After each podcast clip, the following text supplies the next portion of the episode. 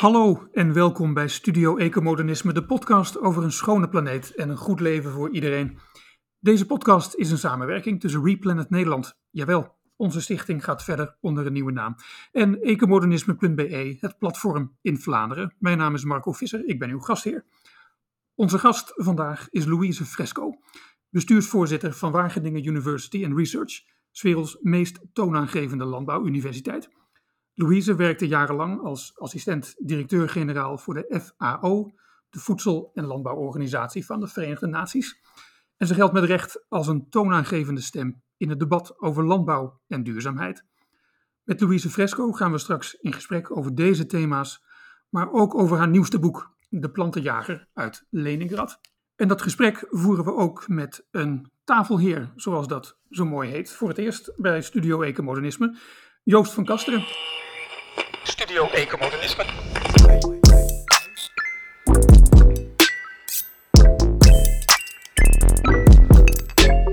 Joost, ehm, fijn dat je er bent. Jij bent ehm, niet alleen co-auteur van het boek Ecomodernisme, je bent ook hoofdredacteur van Vork, het tijdschrift over nou, de voedselketen. Jij kent Louise Fresco persoonlijk en uh, nou ja, je bent dus extra bekend met haar werk. Vertel eens, hoe, ehm, hoe kennen jullie elkaar? Um, lang geleden uh, studeerde ik in Wageningen en op een goede dag in september uh, kwam er in ons huis aan de Julianastraat een, uh, een nieuwe bewoner en dat was Louise. Ik meen dat je uit Brussel kwam toen, maar dat weet ik ja, niet. Dat klopt, ja, ja. Ja, En, ehm, en Louise ging, kwam ook in Wageningen studeren en zo ze is natuurlijk veel op reis geweest en ja, veel weg De rest is history, denk ik, hè? Ja. ja, veel op reis, veel weg, maar we hebben al die jaren toch wel redelijk contact gehouden. Ja, en, uh, absoluut. Ja, uh, als huisgenoten en studiegenoten. Nou, ze deden in een andere richting, hè? Nee, en we waren ook niet zo lang huisgenoten, maar het is toch wel grappig, want van al mijn studiegenoten, er zijn er niet zo heel veel vanuit die eerste tijd met wie ik nog contact heb. En jij en Lucie, je vrouw, zijn er uh, duidelijk twee van. Ja, zodoende. Louise, fijn dat je, dat je er bent. Op afstand ben je natuurlijk uh, bij ons. Um, we gaan het hebben over landbouw en duurzaamheid. Uh, maar eerst De Plantenjager uit Leningrad. Een roman over Nikolai Ivanovich Vavilov. Iemand die echt heeft bestaan, veel heeft betekend voor de landbouw en een fascinerend leven heeft uh, gehad. Wanneer kreeg je het idee om een boek te schrijven over deze man? Nou, ik kende de zogenaamde Wawilov-centra al heel lang. Dat zijn de centra van, zeg maar, agrobiodiversiteit in de wereld. Dus daar waar eigenlijk de eerste gewassen zijn ontstaan. Uh, en dat, dus dat er een meneer Wawilov bestond, dat wist ik wel. En toen ik bij de Verenigde Naties werkte, um, toen uh, verdiepte die kennis zich, omdat we toen bezig waren met het onderhandelen van een akkoord over de uh, genetische hulpbronnen, zeg maar, het genetisch erfgoed op gebied van landbouwgewassen van de wereld. En uh, daar, daar kwam hij ook voortdurend, of tenminste zijn werk voortdurend voorbij. En toen ben ik wat over hem gaan lezen. En hoe meer ik las, hoe meer ik ook in de gaten kreeg hoe fascinerend die man was. En niet alleen hij, maar ook die hele tijd. Hè? Want hij leeft natuurlijk in de tijd, een groot deel van de tijd, althans in de tijd van Stalin. En uh, die hele relatie wetenschap-politiek was mij door mijn werk bij de Verenigde Naties natuurlijk ook wel heel duidelijk. Dus langzaam maar zeker groeide dat idee. En ik heb echt de laatste tien jaar, tien jaar uh, me heel intensief met die man bezig gehouden. Omdat ik ontdekte dat er zoveel kanten aan het verhaal zaten en dat ik ook me echt goed moest inlezen. Ik dacht van, nou, ik weet wel ongeveer hoe dat zat in de tijd van Stalin. Maar als je dan in de details wil duiken en je wil echt een heel geloofwaardig boek neerzetten waarin uh, wel dingen door mij bedacht zijn, maar, maar niet uh, afwijken van de waarheid. En dan ben je dus heel veel tijd bezig. Dus ik heb er al met al, denk ik, misschien wel 25 jaar over nagedacht. Um, vertel eens voor degenen die nog niet van Vavilov gehoord hebben. Wie, wie was hij en wat, wat deed hij? Wat was zo bijzonder aan hem?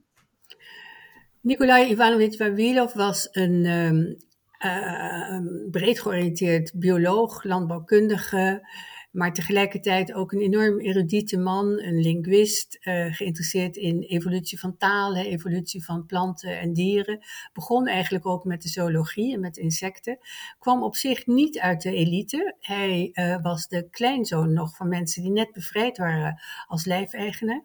En uh, zijn vader was succesvol in, de, in het textiel en werd ook fabrieksdirecteur en werd natuurlijk uh, bij de nationalisatie door uh, de, de, de, communistische machthebbers vanaf 1917 ook onmiddellijk van al zijn bezittingen ontdaan. Um, het interessante van dat gezin is wel dat zij vier kinderen hadden, twee meisjes, twee jongens. En dat je dat kunt plaatsen in dat hele vooruitgangsgeloof van die tijd. Want al die kinderen hebben gestudeerd. De meisjes medicijnen en de zoon fysica. En eigenlijk zou uh, Wawilov ook zoiets hebben gestudeerd, maar hij, hij wou om allerlei redenen graag landbouw doen. En uh, dat was nog in de tijd dat men echt dacht, we kunnen de, leven, de wereld verbeteren door meer kennis. En dat, daarvan is hij ook heel erg doordrongen geweest, altijd. Nou, wat is er gebeurd? Hij heeft ook in het buitenland gestudeerd. Hij was natuurlijk een heel briljant iemand. En uh, hij is eigenlijk door een soort toeval uh, in 1917 op reis gegaan um, in de Pamirs. Dat is een, een, een eigenlijk totaal ondoordringbaar gebied, ergens tussen Iran, Afghanistan, um, richting de Hindu Kush en zo. Um, daar, daar kwam hij terecht omdat hij dat daar eigenlijk gewoon wilde kijken naar hoe is de natuur, hoe zijn de planten. En hij kwam daar ook terecht via een toeval, omdat hij uh, gestuurd werd naar de troepen van de tsaar die daar lagen. Het was dus nog in de tsaristische tijd. En die kregen allemaal uh, ontzettende vergiftigings- en hallucinatieverschijnselen.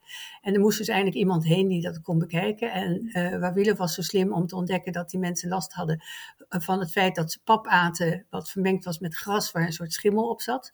Overigens, dus, dat wist hij niet, maar wij nu wel, die schimmel diezelfde schimmel veroorzaakt ook LSD. Heet ook wel moederkorn. Dat was een hele bekende ziekte ook in de 19e eeuw.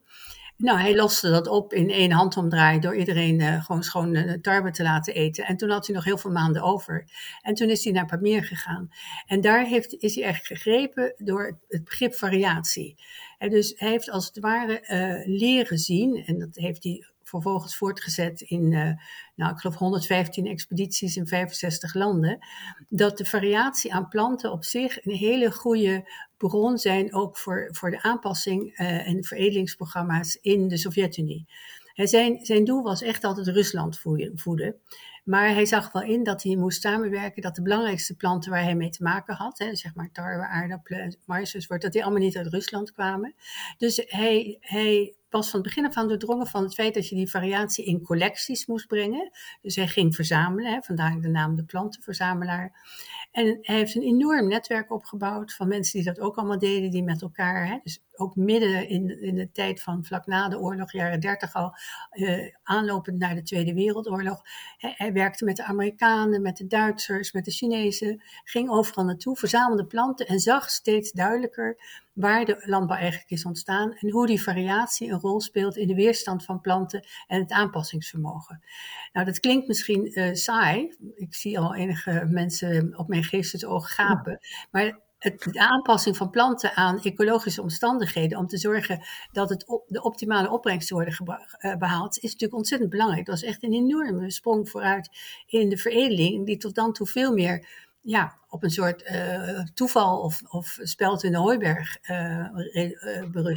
En hij dacht van nou, ik neem bijvoorbeeld kortstro um, torwe uit de Pamir en die kruis ik met langstro tarwe uh, uit Frankrijk. En dan ga ik kijken of ik daar bijvoorbeeld de aanpassing aan die vreselijke Russische omstandigheden kan krijgen. Dus hele koude winters, hele hete zomers, wind, hagel, noem maar op. En dat lukte hem. Um, alleen, het is natuurlijk een langzaam proces. En wat hem uh, ja, natuurlijk in de rest van zijn leven part heeft gespeeld, is dat uh, Stalin tot op zekere hoogte wel zelfstandig wilde zijn als het ging om voedselvoorziening, maar wel uh, onmiddellijk magische oplossingen wilde hebben. Ja. Nou, de rest van het verhaal, dat is het verhaal van eigenlijk het verraad van de wetenschap. Er, er ontstond een, uh, een, enorme controverse met een charlatan, Lysenko genoemd, Trofim ja. Lysenko. Over, over Lysenko, Louise, gaan we het straks verder hebben. Want die, de strijd tussen die twee is inderdaad een interessante, die ook volgens mij ruimte biedt om allerlei relaties te leggen met de periode van toen naar de periode waar we ons nu in bevinden. Maar om toch nog even bij Vavilov te gebruiken, je, je zei al, uh, misschien gapen de mensen nu bij deze uitleg, maar in het boek stel je hem geloof ik op, op één lijn met mensen als Charles Darwin hè, of Gregor Mendel, hè, de grondlegger van de genetica. Dus we hebben het hier niet zomaar over iemand. Het is echt nee. iemand van wie veel mensen nog niet zullen hebben gehoord, maar zijn belang is niet te onderschatten volgens mij. Nee, dat klopt. Alleen zijn belang is natuurlijk heel specifiek in de landbouwwetenschappen. Ehm, hij was natuurlijk geen grote theorieënbouwer zoals, uh, zoals Darwin, hè? Dus, maar hij ging wel heel systematisch te werk en, en uh, documenteerde ontzettend goed wat hij deed. En hij was ook heel geïnspireerd door Darwin. Hij heeft ook Darwins werkkamer bezocht um, en heeft ook heel goed gekeken naar hoe Darwin zijn, zijn notitieboekjes bijhield. En dat deed hij bijvoorbeeld dus ook. En hij heeft natuurlijk het werk van Mendel, uh, die niet eens wist wat, hoe overerving eigenlijk werkt. En trouwens, uh, Wabilov wist dat ook niet. Hè? Dus tien jaar na zijn dood pas is eigenlijk het DNA ontdekt. Maar men wist wel vanaf begin jaar twintig, dankzij Amerikaans onderzoek, dat er iets was als chromosomen. En uh, uh, ja, eigenlijk heeft hij alle gedachten van Darwin, van uh, Mendel en bijvoorbeeld van die chromosomentheorie die eigenlijk in de entomologie, dus in de insectenkunde opkwam, heeft hij gecombineerd om zich heel erg specifiek te richten op die landbouwgewassen. En dat is ook de reden dat men niet zoveel van hem weet, omdat dat allemaal niet zo revolutionair klinkt. Maar het ging dus wel over het verschil tussen leven en dood voor miljoenen mensen. Hè?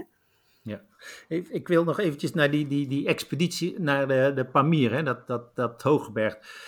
Je, je, je beschrijft dat heel, uh, heel levendig, alsof je er, er zelf bij bent geweest, bij wijze van spreken. En ook hoe, hoe, uh, hoe uh, een enorm doorzettingsvermogen die had. En ook altijd heel netjes gekleed in een driedelig kostuum, notabene Absoluut, in de ja. wildernis. Maar heeft hij daar ook dat idee gekregen dat die variatie aan gewassen, dat die op speciale plekken was. Juist dat daar de domesticatie heeft plaatsgevonden. Ja. Was. Die Vavilov-centra, zeg maar. Ja, die, nou laten we zeggen dat ik het begrip uh, domesticatie even uitleggen. Hè. Ja.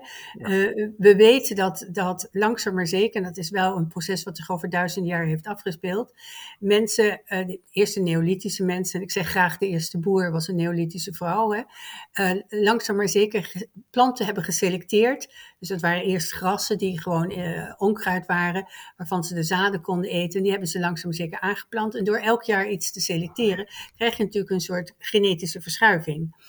En dat is het proces van domesticatie. En een heel mooi voorbeeld daarvan is dat je uh, de kafnaaltjes uh, juist nodig hebt als wilde plant, omdat dan word je beter beschermd tegen vogels. Maar de mens wil dus juist liever geen kafnaaltjes, want die moet je er weer afhalen. En eigenlijk ook uh, uh, bijvoorbeeld uh, een aar waar de korrels niet afvallen. Terwijl de plant er baat bij heeft om die korrels te laten vallen. En door de selectie van de mens krijg je dus een verschuiving, genetisch. Hè, dat is een, zeg maar het, het voordeel geven aan genen die zorgen dat de uh, korreltjes niet uit de aren vallen, zodat over duizenden jaren langzaam maar zeker er een, eigenlijk een ander type ontstaat.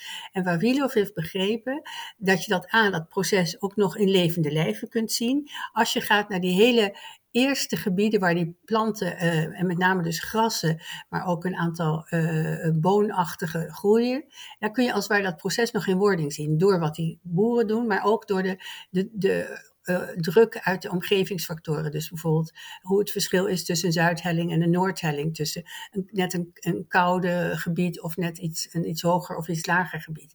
En hij heeft toen bedacht dat in tegenstelling tot wat alle archeologen toen dachten, is dat de eerste landbouw niet is ontstaan in de vruchtbare vlaktes van het twee stromen, uh, dus Tigris en Eufraat, Mesopotamië, maar dat het juist in die hellingen, op die hellingen plaatsvond. En dat is ook later bevestigd. Ja, ja, ja. Maar die, die, eh, die domesticatie heeft daar ook plaatsgevonden in die gebieden. Ja, en die vindt eigenlijk nog steeds plaats. Dat is ook het, net zo goed als mensen zich niet realiseren dat de evolutie nog steeds plaatsvindt. Hè? Iedereen denkt dus weer bij Darwin opgehouden. Maar dat geldt natuurlijk ook voor, voor domesticatie. Wij doen ook nog steeds dingen. Het mooiste hedendaagse voorbeeld is uh, uh, bijvoorbeeld de kiwi. de oorspronkelijke kiwi, 50 jaar geleden, was een heel klein groen um, uh, besje. Wat uh, heel harig en heel zuur was. En dat was zo groot als je, als je vingernagel ongeveer. Ja, en, want zeg maar, we, we, hebben het nu over, ook over plantenveredeling gehad. Hè? Het aanpassen plant, van de plant aan de wensen van de mens. En ook aan de, aan de omgeving en aan de, de druk van, van, van insecten of andere pesten en plagen en ziekten. Uh, je ziet dus nu dat ook heel veel die oorsprongsgebieden ook heel belangrijk zijn voor het opsporen van nieuwe genen of bestaande genen die we dan weer in onze bestaande gewassen kunnen ja, invoeren. Ja, vooral voor, voor inderdaad, uh, weerstand tegen ziekte en plagen. Dat is een heel goed voorbeeld daarvan, is, uh, waar trouwens waar Willem ook heeft uh, verzameld, is in de Andes voor aardappel. Hè. Je hebt dus, dus wij eten eigenlijk maar één soort aardappel. Ehm, terwijl er honderden aardappelachtigen zijn in de Andes. Eh, heel veel daarvan niet eetbaar, maar bijvoorbeeld wel met een goede weerstand tegen, tegen uh, bodemaaltjes of tegen allerlei nare ziektes. Hè. De aardappel heeft daar heel veel last van. Dus je zoekt, wij zoeken nog steeds vandaag de dag eigenlijk de weerstand voor bepaalde ziektes in die wilde uh, planten op de plekken waar ze nu groeien. En dus dat is een ontzettend actueel thema, want een van de dingen die je dus absoluut moet doen, is die gebieden beschermen. En Vavilov realiseert zich ook aan het einde van zijn leven dat sommige van die gebieden al onherstelbaar uh, onder druk staan of zelfs vernietigd worden door oorlogen of door uh, ja, ontwikkeling, zeg maar. Dat is een hele moderne gedachte.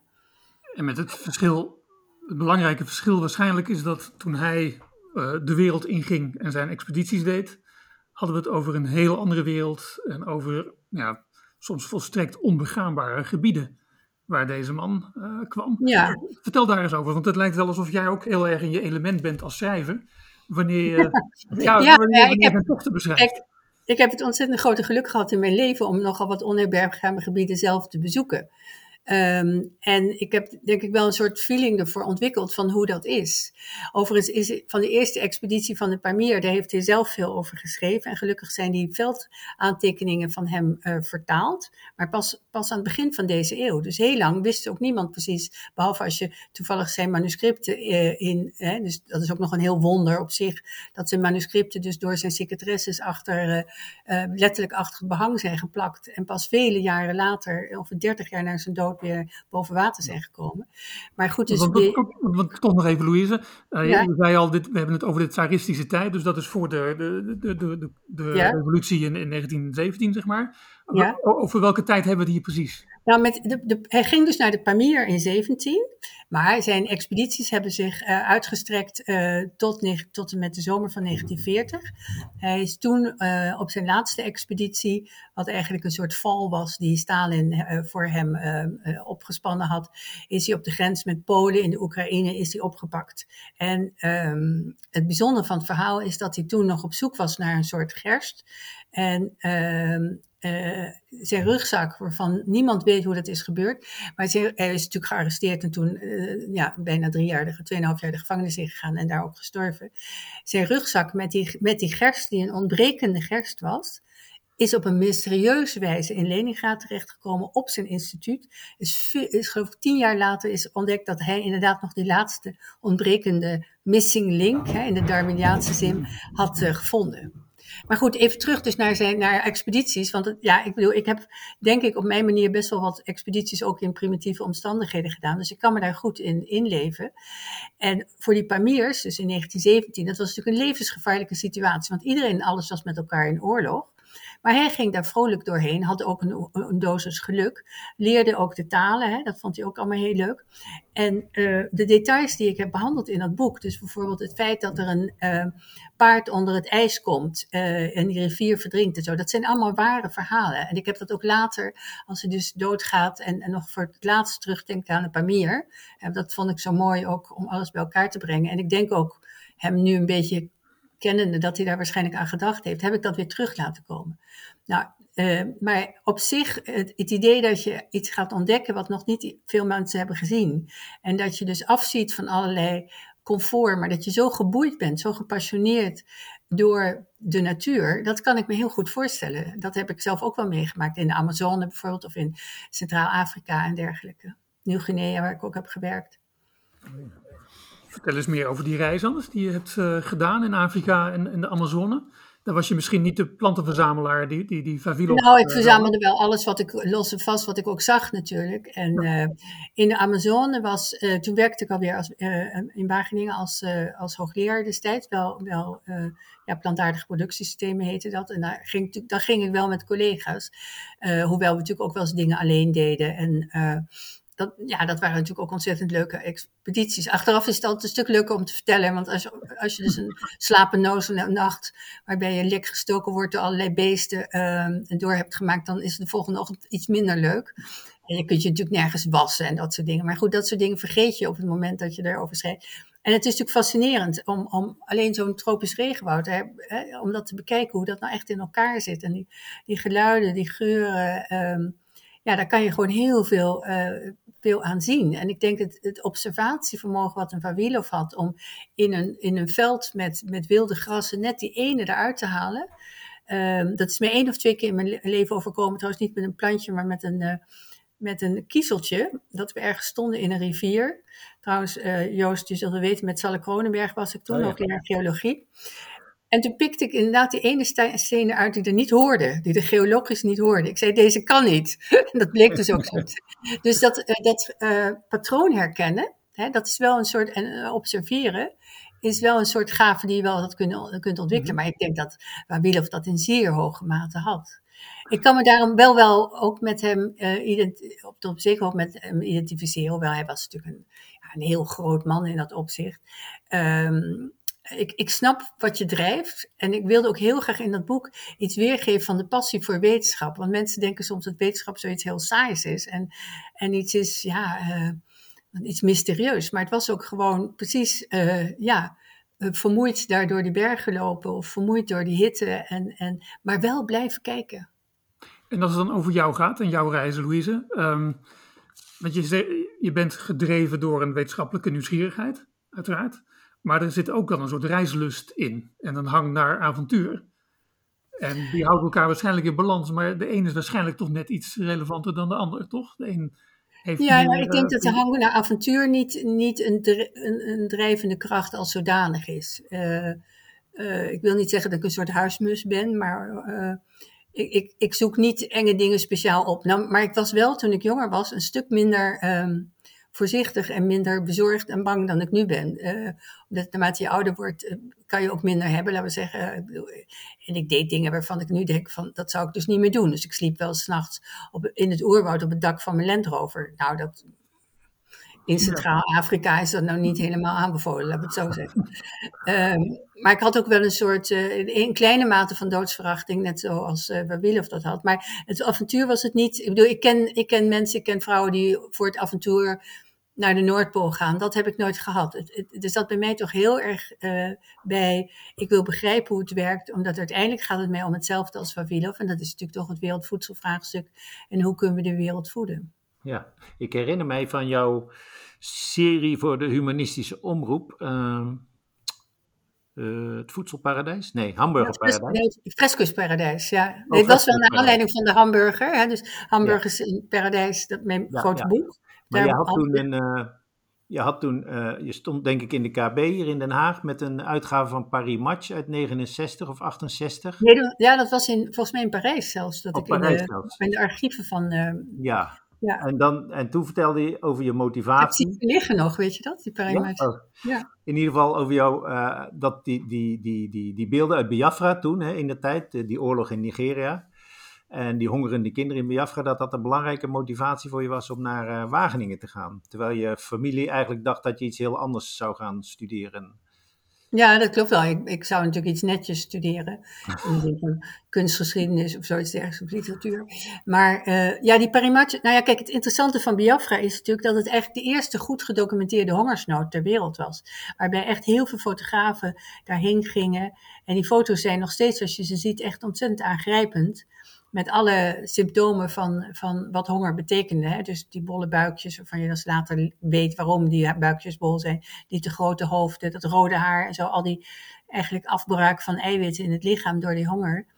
En uh, doordat dat zo zichtbaar was, ook voor het eerst echt. Het is toch iets anders als je een foto ziet dan een omschrijving.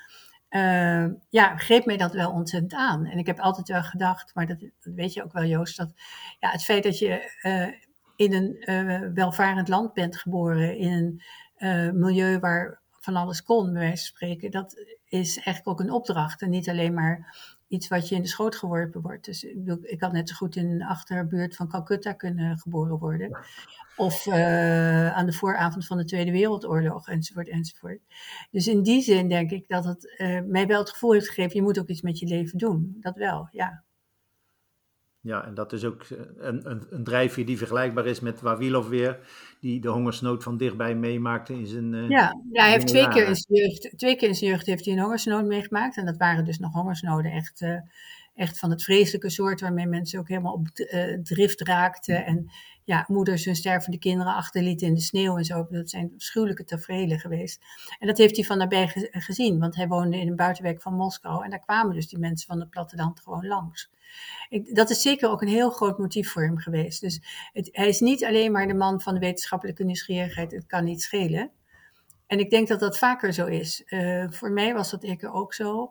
En ik denk dat, uh, dat zelfs ook voor, voor iemand als Darwin, die natuurlijk ook wel geïnteresseerd was in variatie om de variatie. Maar Darwin was ook bijvoorbeeld iemand die allerlei uh, planten kweekte. Hè? Dat weten de meeste mensen niet. En ook bijvoorbeeld over aardwormen schreef en zo. Hij had ook een hele landbouwkundige inborst.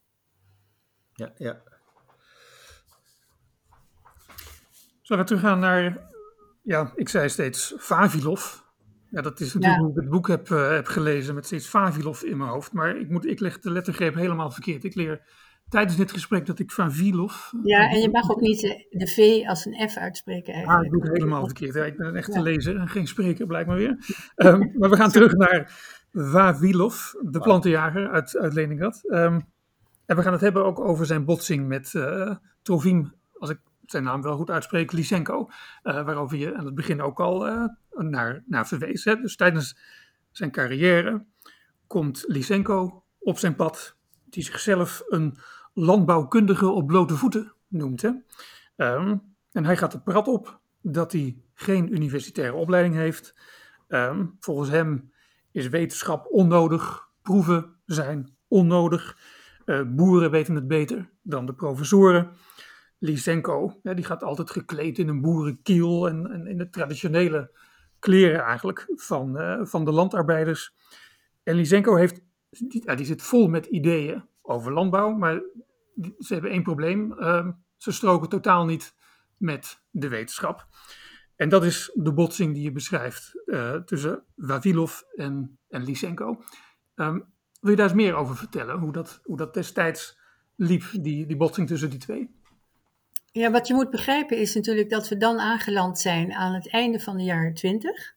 Lenin is gestorven aan het begin van de jaren twintig. Lenin was uh, zeker geen lievertje, integendeel. Dat was natuurlijk ook iemand die publieke executies organiseerde. Maar hij had wel een gevoel, niet alleen voor de landbouw, maar ook voor het feit dat je wel een zekere mate van vrijheid aan boeren moest geven. Omdat uh, een totale staatseconomie ook volgens Lenin niet werkte. Maar toen Lenin eigenlijk vroeg overleed, toen kwam de ruimte dus voor, voor Stalin. En Stalin had een ongelooflijk centralistisch idee. En ook het idee dat iedere boerenarbeider een industriële arbeider moest worden.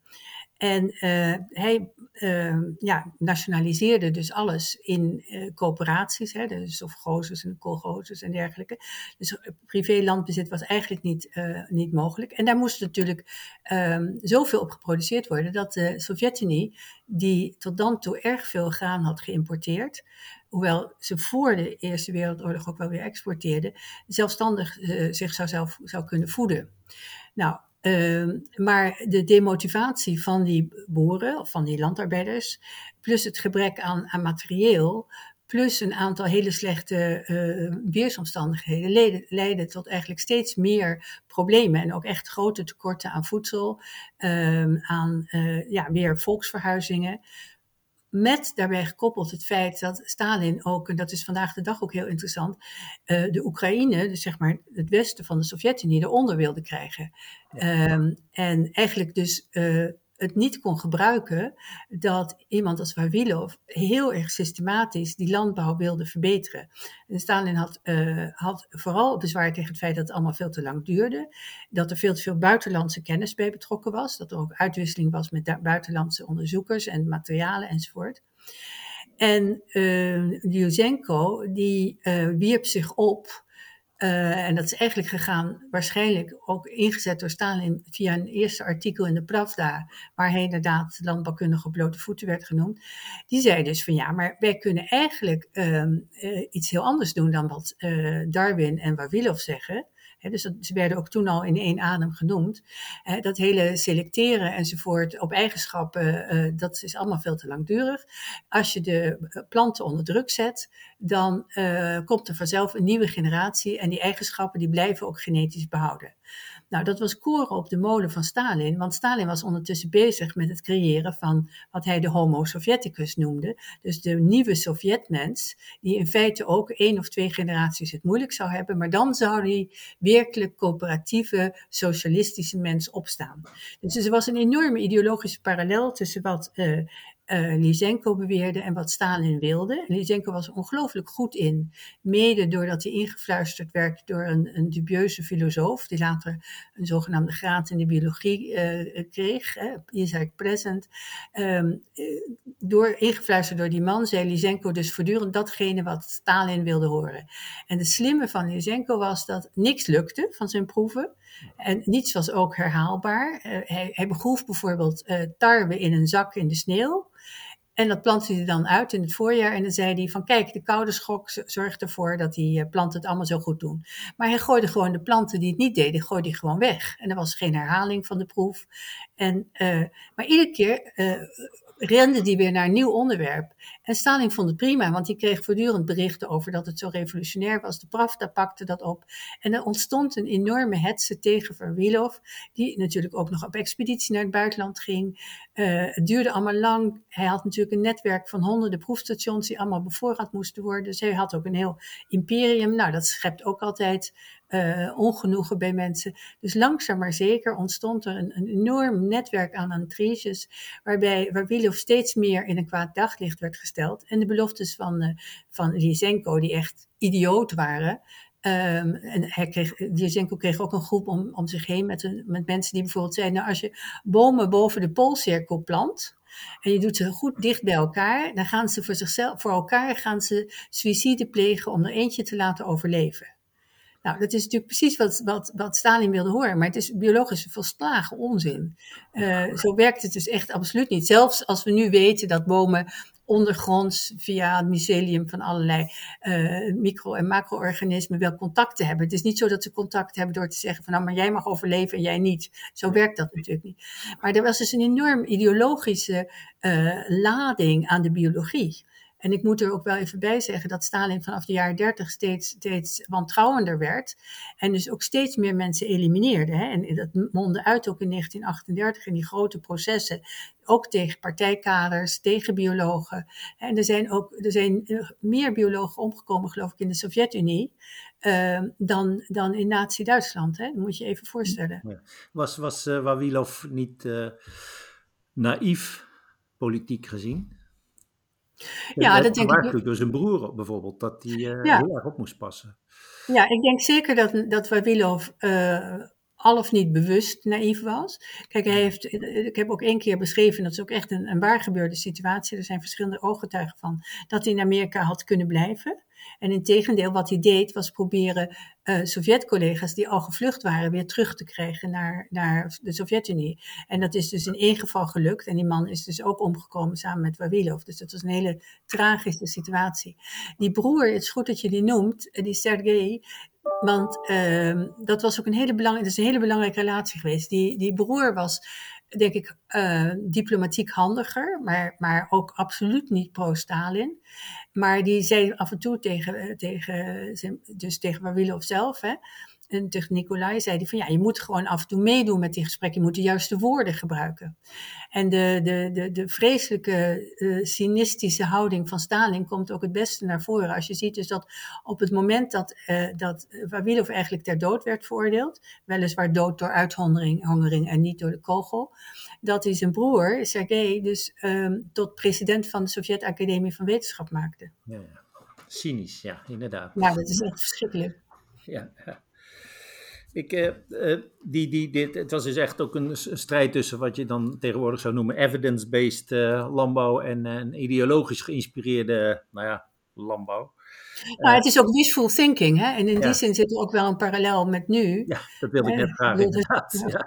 Er zijn heel veel parallellen met nu, maar er, um, kijk, wat, wat Lysenko heel goed deed, was datgene aan de machthebbers vertellen wat ze graag wilden horen. Ja, maar het punt is ook dat je tegelijkertijd, nou ja, ongeveer tegelijkertijd met Lysenko zie je in, in Duitsland komt Rudolf Steiner met zijn biologisch dynamische landbouw en zijn zaadkalender en zijn of de begraven koehorens. En, en in Engeland heb je dan de, de ecologische landbouw. Uh, later krijg je weer, uh, hoe heet die man, William Vocht, hè? die uh, ja. ook weer niets moest hebben van Norman Borlaug, wat zo mooi beschreven is door Charles Mann in dat boek, De Tovenaar. Ja, precies, De Tovenaar, ja. Dit, en vandaag eigenlijk heb je weer dat, hè, bij die laatste Food Summit zie je toch weer die clash tussen laten we zeggen, ik noem het maar even voor het gemak de agro-ecologen en de, de, de, de, conventionele agronomen.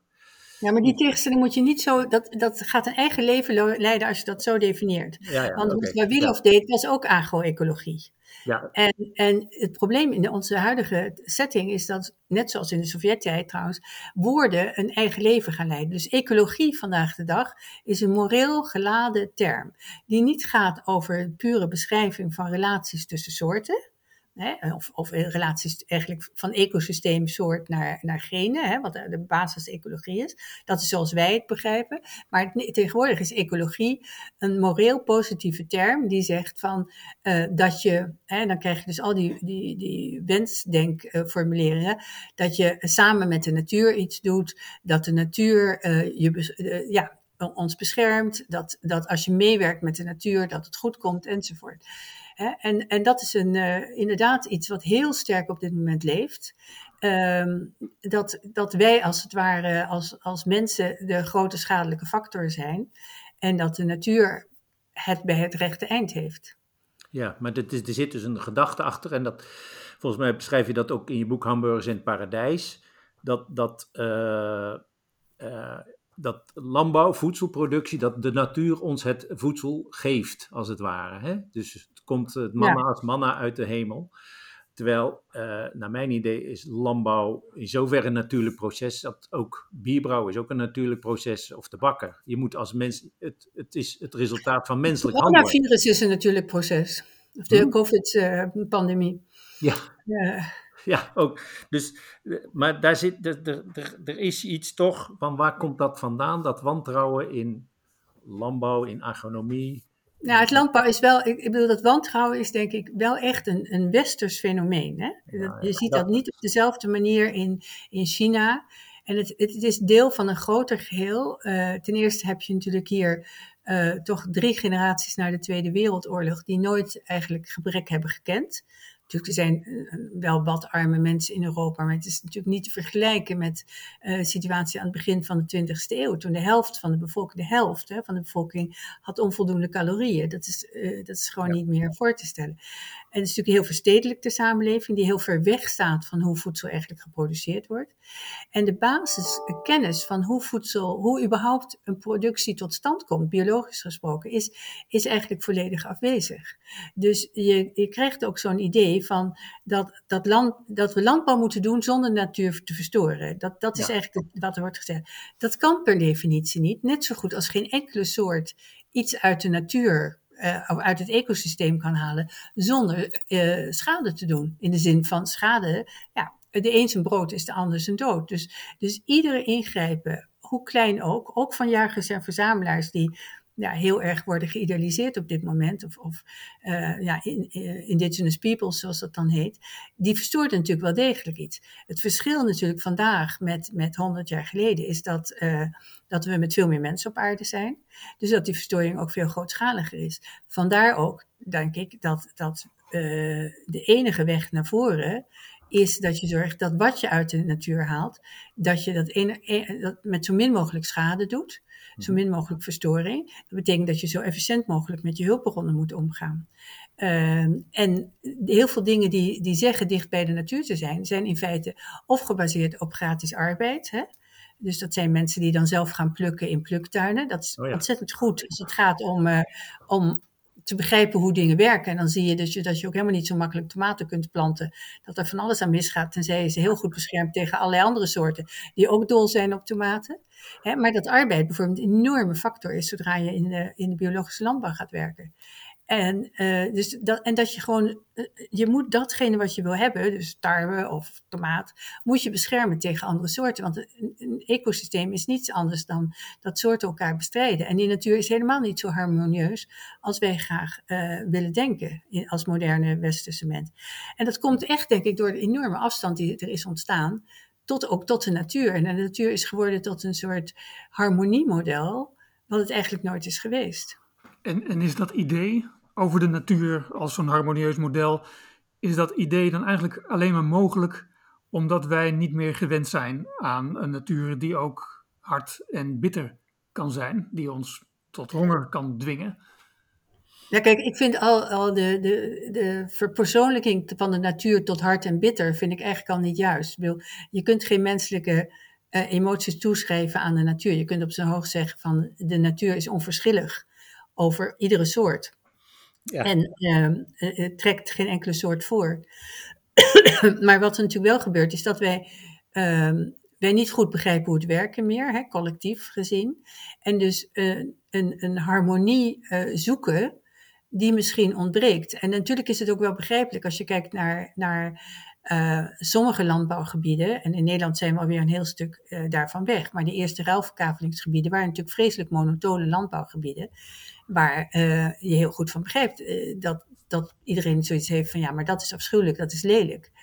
Um, maar dat is niet meer waar, waar we nu naar streven. We streven natuurlijk nu naar zo goed mogelijk daar produceren waar het kan. En zoveel mogelijk land uh, vrijlaten voor natuurherstel, voor recreatie enzovoort enzovoort. In Nederland is dat ons heel goed gelukt, omdat we hele hoge producties hebben kunnen behalen.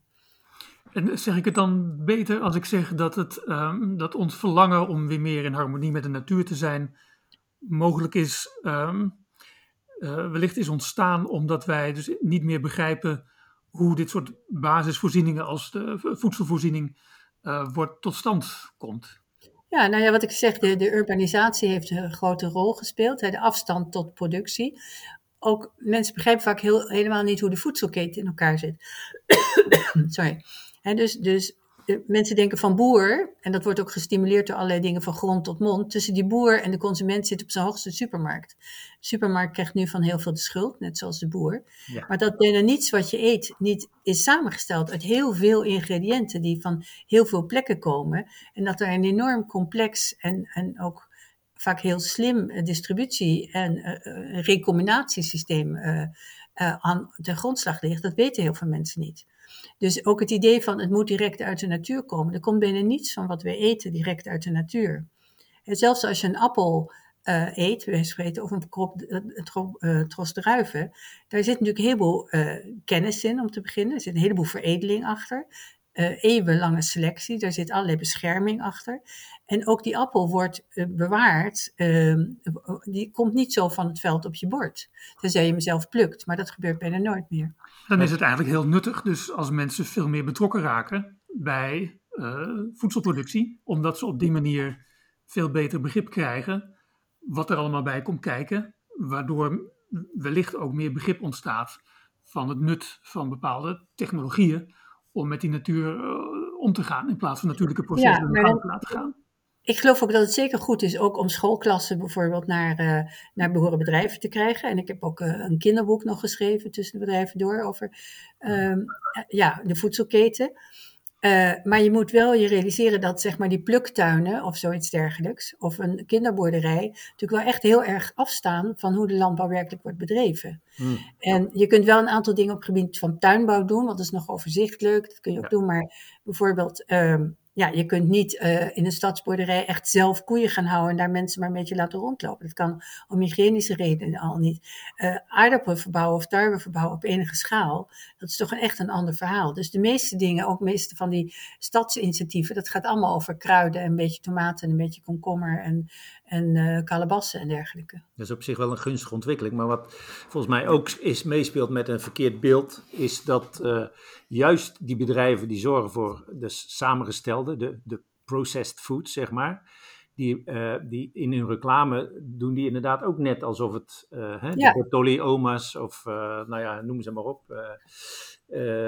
Heb, uh, ik heb wel eens ooit bedacht, misschien moet ook een dag van de levensmiddelentechnologie invoeren om te laten zien Ja. voedsel bewerkt wordt en bewerkt moet worden voordat we het kunnen eten. Absoluut. Kijk, en er is nu een hele hetze tegen bewerking, omdat men ultra-processing, hè, dus heel erg bewerken, verward met de normale bewerking die nodig is. En, en er is ook niet zoveel tegen bewerken, maar je moet wel opletten letten natuurlijk wat je doet. Dus, dus eh, we zijn ook al bezig om zouten en vetten en suikers daar zoveel mogelijk uit te halen. Maar dat kan niet tot nul, om de eenvoudige reden dat, dat eh, er ook een eh, conserveringsaspect aan zit en een structuurbehoudaspect. En mensen die dus ook heel erg tegen E-nummers zijn, beseffen niet dat heel veel van die, van die E-nummers nummers natuurlijk ook gewoon in de natuur voorkomende chemische verbindingen zijn.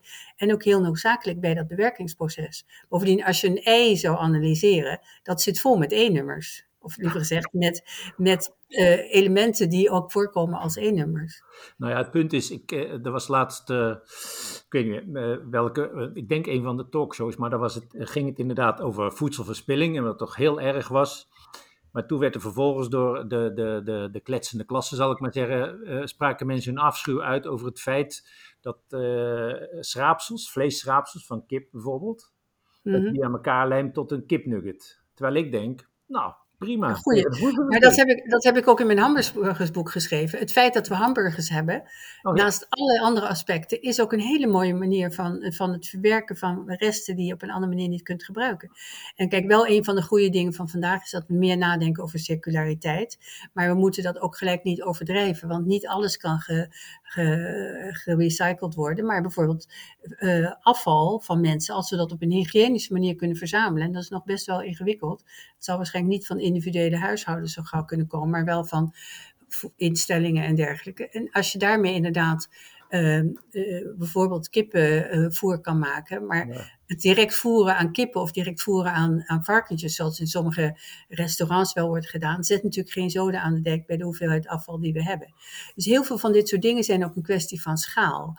En ik geloof zelf dat, dat onderliggend aan die angst, hè, waar we het net over hebben voor, voor het grootschalige, voor, voor eh, het niet-natuurlijke, zit ook een, eh, een verlangen naar het overzichtelijke. Het idee dat wij eh, voedsel krijgen van al, eh, overal over de wereld, wat door allerlei on- anonieme mensen is aangeraakt, dat, dat boezemt ook angst in. En dat is op zich ook wel begrijpelijk. Maar de oplossing voor het wereldvoedselvraagstuk zit niet in de plukboerderijen, ook niet als je een Calcutta plukboerderij gaat doen. En je moet gewoon natuurlijk calorieën produceren en er moet nog minstens 50% meer geproduceerd worden tot 2050 per jaar. Wil je daar iets meer over vertellen? Het boezemt ons angst in dat ons eten van over de hele wereld komt. Wat is dan die, wat, wat is die angst? Nou, het is toch een gevoel, denk ik, van, van eh, ja, gebrek aan een controle. Een wereld die heel snel eh, verandert. En eh, mensen vinden biologische dingen over het algemeen enger, denk ik, dan technologische dingen. Hoewel dat nu een beetje aan het veranderen is. Er is natuurlijk nu wat zorgen over, over privacy bijvoorbeeld. Maar heel veel mensen zijn eh, zonder enige vraag te stellen gewoon in de moderne technologie van de, de, de mobiele telefoon en het internet gedoken. Terwijl je het equivalent zeg maar, van, van internet eh, 3.0 is, is CRISPR-Cas, dus moderne genetica. Maar dat is totaal niet acceptabel. En dat heeft toch iets te maken met dat biologisch, eh, bio- biologische processen zijn, zijn enger. eh, doen denken aan eugenetica. Er zit een enorme morele lading aan. En de, en de natuur is, ja, is een soort maatgevend. Terwijl voor het internet hebben we geen maatgevend equivalent. Ja, ja. Hm, ik vind het wel interessant om ook weer terug te komen op die, die, die, die, die zeg maar dat alles natuurlijk moet en ecologisch. Eh, ik merk zelf, maar je moet maar zeggen als ik, als ik ernaast zit, maar ik zie bijvoorbeeld in Wageningen toch een duidelijke eh, eh, ja, scheiding der geesten tussen de agronomen en de ecologen. Er was nog niet zo lang geleden een kleine discussie op Twitter tussen Ken Giller, hoogleraar productie-ecologie, Mhm. en Jeroen Kandel van bestuurskunde.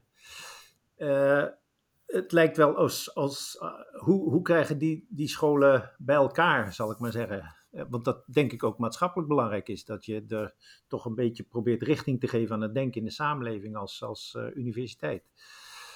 Ja, ik moet je wel zeggen dat ik denk dat het eigenlijk beter is dan het een paar jaar geleden was.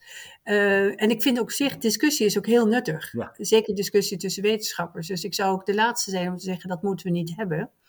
Maar ik heb wel altijd gezegd van laten we eh, ook intern peer reviewen.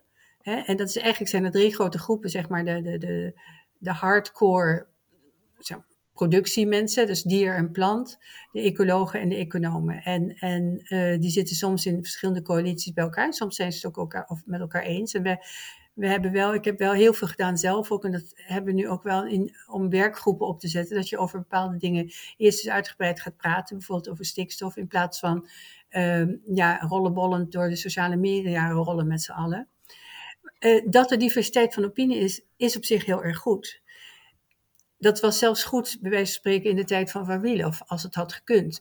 Maar het probleem is, als je dus opinies hebt en je hebt niet een systeem om die uh, van een peer review te voorzien, dus te, te laten toetsen, onafhankelijk, uh, dan heb je een probleem. Dus dat, dat, dat is mijn, mijn grote punt. Het kan heel goed zijn dat, dat ook sommige mensen, inclusief ikzelf, het fout hebben op een aantal punten. Maar we moeten er wel over kunnen praten. En niet alleen praten, maar ook dan echt proberen om te onderzoeken wat, wat zijn dan de verschillen? Waar komen ze vandaan? En dat is natuurlijk lastiger naarmate je naar abstracte niveaus gaat. Hè? Bijvoorbeeld de hele discussie over natuur of natuur inclusief. Ik roep elke dag in Wageningen dat ik niet begrijp wat natuur inclusief is. Want ik begrijp niet wat, dat er iets van natuur exclusief zou kunnen bestaan op deze planeet. Um, dus vertel mij wat dat is. En, en laten we dan kijken, wat, wat is daar te toetsen? Wat is nou eigenlijk de onderzoeksvraag? Wat kun je daaraan toetsen? Ja, ja precies. Zo kan je het op, proberen om het bij elkaar te krijgen en te houden. En, en je moet inderdaad voorkomen dat er echt een scholenstrijd ontstaat. Aan de andere kant heb je natuurlijk wel dat ook wetenschappers in Wageningen, maar ook elders en heel terecht zich bezighouden met, met beleid en politiek. En dan heb je dus bijvoorbeeld in die hele farm-to-fork-strategie, zie je dus ook al die, die discussie tussen aan de ene kant mensen die zeggen, nou, heel goed idee, farm-to-fork. Andere mensen zeggen, nee, we gaan te weinig uh, de, de, met, de, met de randvoorwaarden, hè, dus minder kunstmest, minder uh, synthetische bestrijdingsmiddelen, meer biologische landbouw. Uh, ja, het is natuurlijk en-en. Kijk, ik, ik heb al uh, sinds jaar en dag gezegd dat volgens mij we over twintig jaar in een situatie zitten waar we de beste elementen van alle benaderingen proberen bij elkaar te brengen. Dus die hele uh, dichotomie, die tweestrijd tussen biologisch of niet biologisch, of wat jij ook zegt, conventioneel en agroecologisch, dat vind ik eigenlijk, daar gaat het helemaal niet om. Het gaat niet om de concepten, het gaat erom wat werkt. Uh, zo pragmatisch moeten we zijn. Dus ik vind dat een heel goed voorbeeld, dat biologische bestrijding, hè, dus de bestrijding door inzet van, van insecten uh, of andere uh, organismen om bijvoorbeeld virusoverdragende andere insecten de, de baas te blijven. die biologische bestrijding is niet ontdekt door de biologische landbouw. Nee. die is ontdekt door de conventionele landbouw. in, overigens, in Azië, in de rijst. En uh, daarom moet je gewoon open-minded blijven van wat voor soort oplossingen uh, werken. Maar, maar het, het, is toch niet zo makkelijk? Je zegt, uh, we moeten gewoon pragmatisch zijn, gewoon doen wat werkt. Maar de vraag daaronder is toch ook, ja, maar wat werkt voor, voor wie precies? Hè? Werkt nee, maar, dat, nee, maar, nee, maar dat, dan, dan verwar, kijk, dat is typisch zoals de discussie dan verwarrend wordt. Als ik zeg wat werkt, je kunt ontzettend goed kwantitatief en kwalitatief aantonen of insect A of B een ander insect opeet en of dat effect heeft op de opbrengst. Daar is niet iets van wat werkt voor wie. Waar jij over praat is een soort maatschappelijk niveau dat is het niveau van, van van spreken, een supermarkt, die wel met uh, klaprozen op, op de melkpakken adverteert, omdat dat werkt voor een bepaald uh, publiek, wat graag meer betaalt voor een natuurlijk uitziend product. Maar dat is totaal iets anders dan, de, dan wat ik bedoel, de, de, de, het onderzoeken van de biologische basis van de productie. Daar, is, daar kan je niet zoveel discussie over hebben. Je kunt wel zeggen, we weten dit nog niet, of misschien werkt deze schimmel wel als bestrijdingsmiddel en deze niet maar er, er, is, er is geen twijfel dat het voor iemand wel werkt en voor iemand anders niet. Niet op het niveau van de mensen. Ik heb het denk ik ook over, over bepaalde waarden. Um, de een kan de waarde volgen dat we vooral op productie moeten inzetten. En een hoge productiviteit. En een andere kan misschien zeggen, nee, wij willen kijken naar de, naar de bodemkwaliteit. Die vinden wij belangrijker. Ja, maar dat is geen tegenstelling. Dat, kijk, dat, dat is het, het creëren van een schijntegenstelling. Je kunt absoluut geen hoge en efficiënte productie hebben als je geen uh, bodemkwaliteit in stand houdt, CQ de bodem verbetert. Als je dat zou doen, dan ben je binnen kortste keren, dan, uh, dan gaat je productie ontzettend achteruit. Uh, nog erger wordt het als mensen zeggen, ja, maar we hoeven helemaal geen groei te hebben of we hoeven helemaal niet hoge productie te hebben. We produceren al te veel. Kijk, dat, Mhm. dat kan waar zijn op lokaal niveau, maar op niveau van de wereld produceren we helemaal niet te veel. Ja, we, we hebben wel een overschot aan voedsel, maar we hebben nog steeds echt wel behoefte aan meer voedsel produceren voor een groeiende wereldbevolking. En dat zal ergens moeten gebeuren. Dat, ik zeg ook absoluut niet dat dat in Nederland moet gebeuren, maar de kennis om dat goed te doen op zo'n manier dat je zo min mogelijk verspilt en zo min mogelijk chemicaliën in de oppervlaktewater krijgt enzovoort enzovoort, die zal ergens moeten ontwikkelen, ontwikkeld worden. Nou, dat, ik denk dat Nederland en gek genoeg China de twee landen zijn die het meest geavanceerd daarin zijn.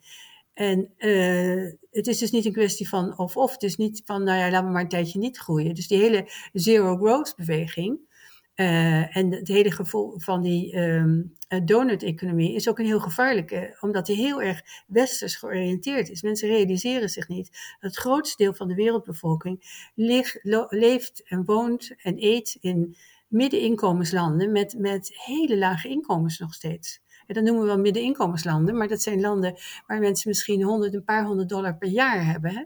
Die mensen moeten eten. En die hebben alleen maar baat bij goede, duurzame productie die stabiel is. En inderdaad, waar de bodem ook niet aangetast wordt. Maar zou het dan kunnen zijn dat zo'n donut-economie, nou, de circulaire landbouw, dat is volgens mij de vertaalslag hè, naar de landbouw, dat die wel werkt hier in West-Europa, wanneer wij daarvoor zouden kiezen, maar dat die gewoon minder goed werkt en misschien niet moet worden gevolgd in andere gebieden? Of is het zo dat Timmermans zegt, nou, wij zijn het voorbeeld voor de rest van de wereld, dat hij volgens mij heeft gezegd. Ja, En dat zegt hij. dat Maar dat gaan we niet worden als we eh, op een radicale, snelle manier naar de biologische landbouw gaan zonder Mhm. goed na te denken over de gevolgen daarvan. Kijk, ik denk nogmaals, de biologische principes zijn natuurlijk overal ter wereld hetzelfde. Behalve dat je andere klimaten, bodems enzovoort hebt. Dus het niet verspillen, wat in feite ook een ecologisch eh, principe is, hè, uit, die, uit die circulaire economie, is natuurlijk een heel goed idee. Zonder meer. Ehm, dus dat moet je overal toepassen. Wat je kunt investeren en waar je kunt sturen, ook als overheid, dat wisselt natuurlijk per land en per staat. Kijk, wij kunnen het hier ons permitteren om bijvoorbeeld heel veel geld te geven aan subsidies aan boeren eh, in Nederland, in Europa. Dat kan in heel veel landen niet. En waar ze dat doen, bijvoorbeeld in India, als ze dan die subsidies proberen af te bouwen, krijg je een enorme sociale onlusten. Dus de politieke context is natuurlijk altijd anders. Maar dat is de laag bovenop de biologische context. En, en eh, zeggen dat ja, bijvoorbeeld goede bodems wel een prioriteit zijn in Europa en niet in Afrika, dat, dat is maat, meten met twee maten, waar ik echt heel erg tegen ben. Ja, ja. Wat dan ook niet houdbaar is. Joost, mag ik jou misschien uitnodigen om eh, als tafelheer eh, nog een laatste vraag te stellen als je die eh, uit je hoge hoed kan toveren? Nou,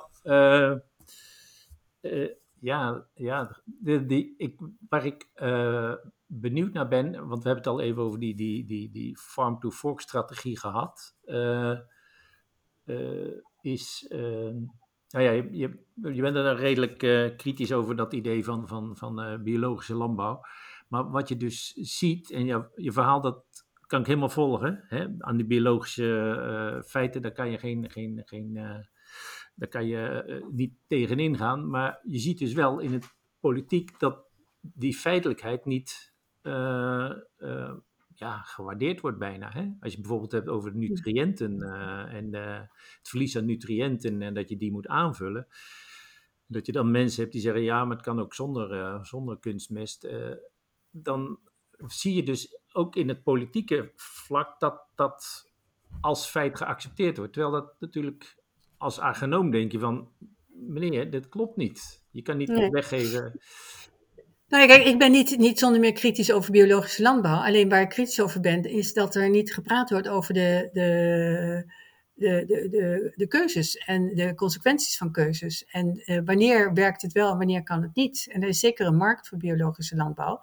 Maar biologische landbouw op 35% van het areaal van, van West-Europa lijkt me heel erg moeilijk. Want als je dan bijvoorbeeld geen kunstmest wil, dan zul je die nutriënten ergens anders vandaan halen. Nou, dat komt dus van dieren. En dan weten we dat je, dat je gewoon echt een, een, factor verschil hebt van hoeveel land die, die, die je nodig hebt. En gewasresten afbreken onder een West-Europees klimaat, dat gaat ook niet zo 1, 2, 3. Dus er zitten heel veel technische problemen aan waar niemand over spreekt. En de tragiek van de huidige situatie is een beetje dat we ontzettend veel politici hebben die allemaal geschoold zijn in vakgebieden die ehm, niets te maken hebben met biologie of ingenieurswetenschappen. Uh, je moet maar stellen hoeveel ingenieurs er in het Nederlands parlement zitten, of beta's, of in het Europees parlement. Dan, dan schrik je een hoedje. En ik wil niet zeggen dat ingenieurs het bij het rechte eind hebben, maar zo'n basisidee van orde van grootte, of van, van keuzes, of van afwegingen, dat komt eigenlijk dat, ja, niet meer aan de orde, omdat je, je, je kunt ermee wegkomen om het daar niet over te hebben. En dat is een groot verschil met een aantal Aziatische landen, waar goed, even los van het regime, maar in ieder geval wel op besluitvormingsniveau vaak mensen zitten veel meer met een beta-opleiding. Dan moeten we dat absoluut niet idealiseren. Ik zou nu niet zo de eter willen gaan, maar, maar we zitten op dit moment in een situatie waarin ideologie, net zoals in de tijd van Van Wielhoff, toch heel dominant is als het gaat over de landbouw. Waar uh, men ook niet bereid is tot grote investeringen in lange termijn onderzoek. Het zal nu heel interessant worden of dat wel zou kunnen. je moet gewoon, ja. Ja, ja, maar je moet dus gewoon gaan kijken of je, eh, zeg maar eens 10 jaar of 20 jaar of 30 jaar naar, naar bodems kunt kijken. En kijken wat er dan echt gebeurt. Maar het is ook, eh, ook tragisch dat wij eh, een groep mensen hebben die eigenlijk niet erkennen wat de geweldige prestatie is van de Nederlandse landbouw. Hoeveel uh, er is gedaan sinds de jaren 50. Hoe zuinig, hoe schoon. Hè? Als het nou gaat om CO2-uitstoot per liter melk of per kilo kippenvlees of voor wat dan ook, dan is Nederland by far nog steeds het beste land ter wereld. En, en je, daar zijn we helemaal niet meer trots op, daar zijn we niet blij over. Terwijl dat een typisch voorbeeld is van wat de wetenschap kan bijdragen in Nederland voor de rest van de wereld. Ja, nee, helemaal eens, ja. Louise Fresco, hartelijk dank dat je onze gast wilde zijn bij Studio Ecomodernisme. En ook bedankt trouwens voor het schrijven natuurlijk van uh, De Plantenjager uit Leningrad. Een boek dat ik uh, van harte wil aanbevelen. Joost van Kasteren, dank ook voor jouw rol als tafelheer. En u, beste luisteraar, veel dank voor het luisteren. Waardeert u deze podcast? Ga dan naar replanet.nl of ecomodernisme.be en steun ons. Schrijf u in voor de digitale nieuwsbrief. Overweeg een donatie om ons werk mogelijk te maken. En volg ons op sociale media. Abonneer u op Studio Ecomodernisme via ons kanaal op YouTube, Spotify of iTunes of zoek ons op bij andere bekende platforms voor podcasts waar u meer gesprekken vindt over een schone planeet en een goed leven voor iedereen. Hartelijk dank voor het luisteren en graag tot de volgende keer. Studio Ecomodernisme.